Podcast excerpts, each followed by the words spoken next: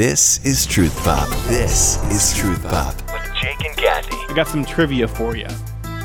You know what saint would say, Bring me my weapon? And do you know what it is that that saint was referring to? Think about that. I'll give you the answer in just a little bit. Welcome to Truth Pop. My name is Jake. She is Kathy. And we are that young adult married couple giving you a Catholic take on faith and culture looking at uh, movies, TV, songs, and relating it to our Catholic faith, looking at the true, good, and beautiful in our culture. And uh, maybe the not so beautiful in culture because we actually got to see the movie Minions just a couple of days ago. And you know Minions, right? It's a cartoon animated film, normally hilarious. Like, I love the animated films. But this one we had some issues with, and we're going to explain why. It's time for this week's Truth Pop Pick of the Week. This is Truth Pop.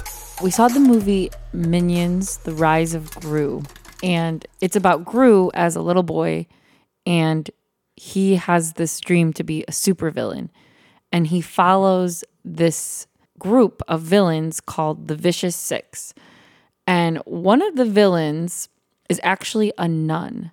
She wears a full habit, and she calls herself the Nunchuck, and she carries around a nunchuck she carries it in the shape of a cross and she actually uses it as a weapon for attack. And at one point, this nun even made the sign of the cross, signaling that she was about to attack. Another thing she kept saying was hallelujah every time she was about to attack. Babe, it's not the first time that we've seen a movie using a nun or a priest in kind of like a tropey way, like sort of a punchline. Um, this, this just really, really bothered me though, and it honestly affected the whole movie. I think because I felt like it was an intentional joke, and it was intentionally mocking the Catholic faith. You know, if I didn't know anything about the Catholic faith, if I knew nothing about nuns and I was watching this movie, I would actually think it was kind of clever, you know, nunchuck with a nun. Like that's kind of like a play on words. And then having the nunchuck, you know, it's like two sticks connected by rope and then having it in the shape of the cross, it kind of goes with her theme. But again, we can't deny that this is extremely offensive and sacrilegious. Oh, it just it's so frustrating now, babe. Like and I don't I don't mean to get up on my high horse here, but how many times now have we seen a quote unquote family movie and we're seeing this new age stuff, we're seeing anti-Catholic stuff. It's just this honestly is becoming the new norm. And the reason I'm getting passionate about this is because I don't like how much the Catholic faith has become a target in Hollywood. But again, this is why we're doing this podcast because we want to defend the Catholic faith and we want to defend religious life. So it, it just occurred to me after we saw this movie, babe, that like, you know, let's talk about why religious life matters. How many cloistered nuns are in this world right now, in this moment, praying for you and praying for me? Now, if you don't know what a cloistered nun is, like, oh my gosh, this is they're they're just incredible. They devote their entire life in prayer from start to finish, day to night. They're praying. They're offering up their daily sacrifices for the world. And they hardly get, they hardly get to see their families. It's not like they, they get the weekends off, they can go visit. No, like they're literally cloistered in a convent. And to just think about the magnitude of sacrifice the way that they're praying for the world. And and look at look at what we've seen babe. The last month the overturning of Roe v. Wade we're we're seeing so much happening so much good in our church. Well let's let's credit the faithful religious who are praying for an end to abortion. They're praying for religious freedom and they're praying for all of those people maybe you who may be thinking about becoming a nun or a priest someday. And I think that's why it bothers me so much that a children's movie would think to just incorporate a nun who's a villain and who's using her nunchuck in the shape of a cross to kill people. Like, that is such a disservice to our church. Religious life is objectively, the church states a higher calling than any other vocation. And now it took me a long time to really understand what that meant. That doesn't mean that like every person is called to be a nun or every person is called to be a priest, but I think what it means is like let's all individually discern this amazing calling. And like if you have kids, maybe plant that seed and ask them, "Hey, have you ever considered religious life?" So objectively speaking, the church says that religious life is basically like you're already passing the earthly things of this world on to the next in heaven. When someone is in a religious vocation, they resemble most of what they'll look like in heaven because there's no marriage in heaven except for to Jesus. So when someone is a priest or a nun, they look like how they will in heaven. And I think that, babe, is the reason why priests don't marry in the church. Mm-hmm. A lot of people may object to that and say, well, I think that priests should be married. I think that they should be able to have a spouse. But I think what we need to understand as Catholics is that priests, when they discern this higher calling, again, objectively higher, what they're doing is they're choosing chastity over what is already an earthly good, marriage, right? So, like, they're saying, yeah, marriage is a wonderful thing, but God is calling me to something even better, calling me into a deeper relationship with Him. So when they take their final vows, a priest or a nun is essentially giving their entire life over to Jesus. And that's why we say that a, a nun is essentially married to Jesus. And a priest is essentially married to the church. Exactly. So like it kind of gives me chills just thinking about this. Like a person can't have two spouses. So that's why a priest doesn't marry a woman on earth because they're already married to the church. That's their that's their vocation. Like when I was going through my own discernment of whether or not I should be married or be a priest, part of I think what helped me to discern that I was called to be married was I you know I talked to like a, a, a, spiritual mentor of mine and, and he was saying jake like you have to like discern what sacrifice do you think you're called to? And like so if you're called to sacrifice in marriage you're called to sacrifice for your wife. And that might mean your kids too like two o'clock in the morning getting up to change a diaper or put a fussy baby back to bed. But a priest is taking on a different sacrifice. They're taking on the sacrifices of the church as a whole meaning that if they get a call at two in the morning to visit someone in the hospital, they're going to go.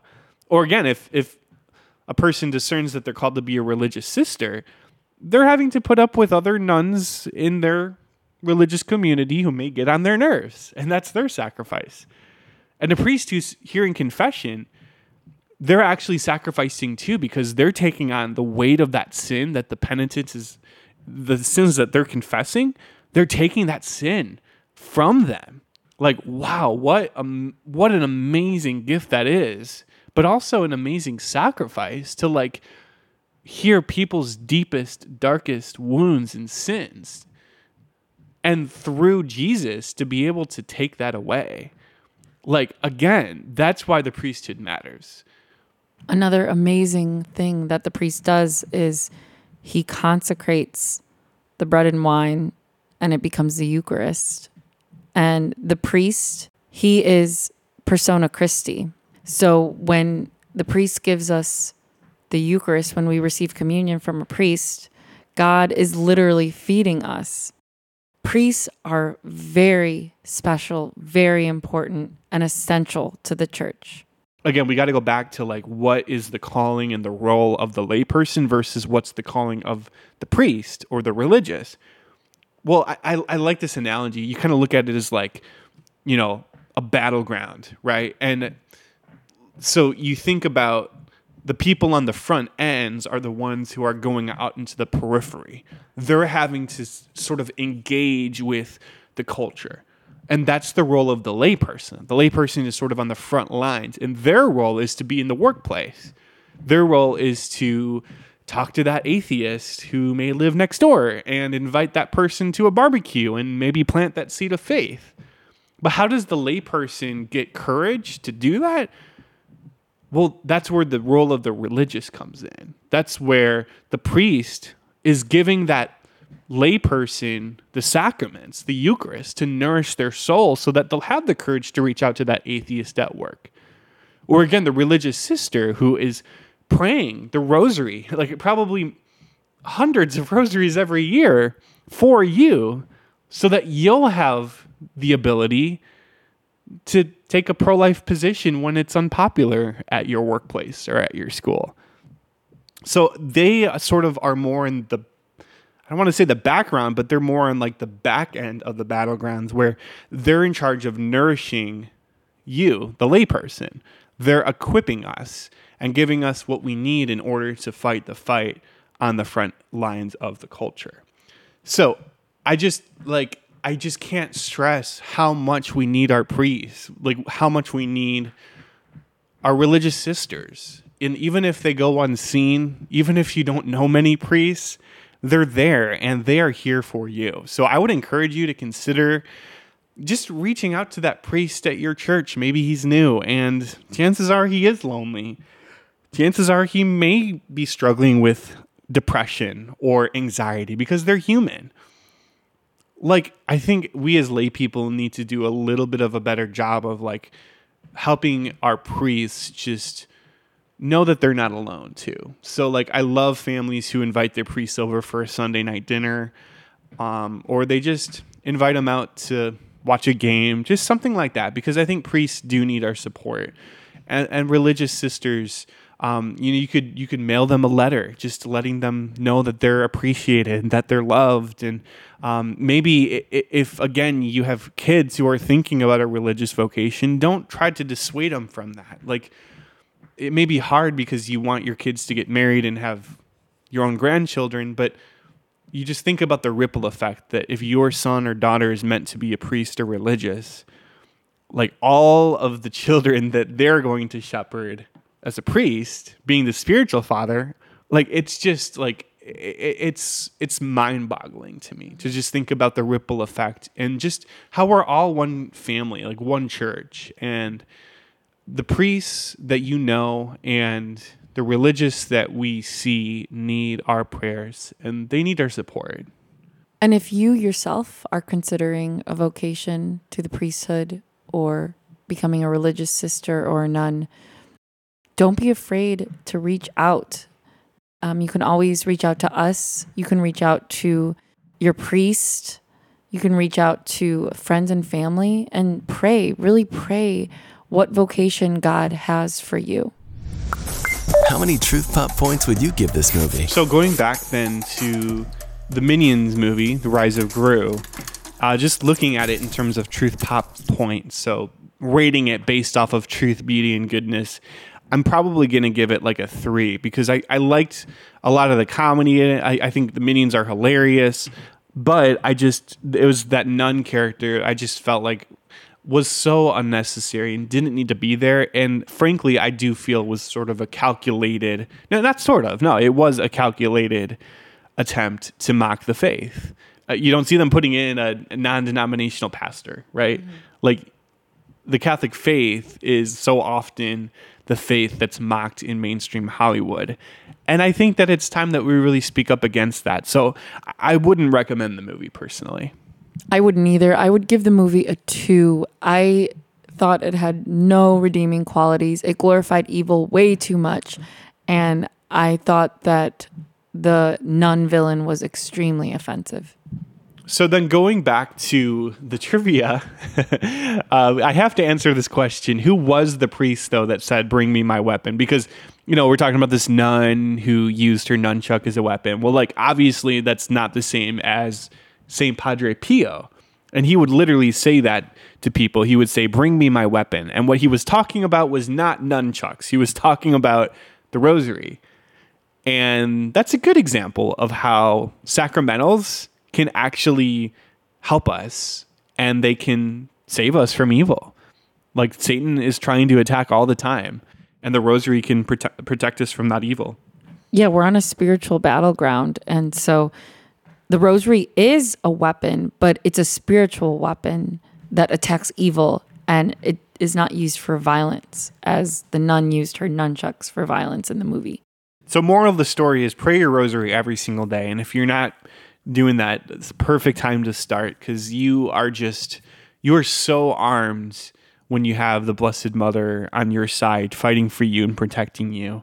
Uh, so, let's leave it at that. Um, but before we do uh, end our episode, uh, we wanted to wrap up with a celebrity prayer circle. This is the Celebrity Prayer Circle on Truth Pop. Uh, what we're doing is after this aftermath of Roe v. Wade, which you know it's it's such a gift, and we praise God that we know now that so many babies' lives are saved, and um, we're just so grateful for this.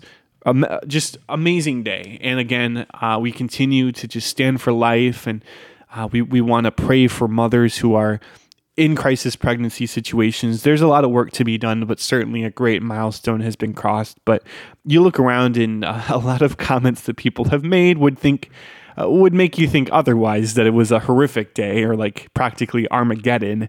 Um, so, kind of a positive spin then that Kathy and I decided to do is like let's just pray for people in Hollywood by name who don't see this reversal of Roe v. Wade as a good thing. So every episode now moving forward for the time being for our celebrity prayer circle we're just going to pick one person uh, who might need prayer and we pray that they can have a conversion of heart um, maybe they've had an abortion or maybe they just don't understand the truth of when life begins so rather than you know speak against that person in a negative way we just want to lift that person up in prayer um, i think we'll start with pink because we posted about this on our social media accounts how Pink has said that if you're a pro life American, she doesn't want you listening to her music anymore. So um, I'm like, okay, well, I'd much rather have babies' lives protected than that. That's okay. But let's lift Pink up in prayer today and just pray for a softening of heart, you know, whatever it is that caused her to say something like that.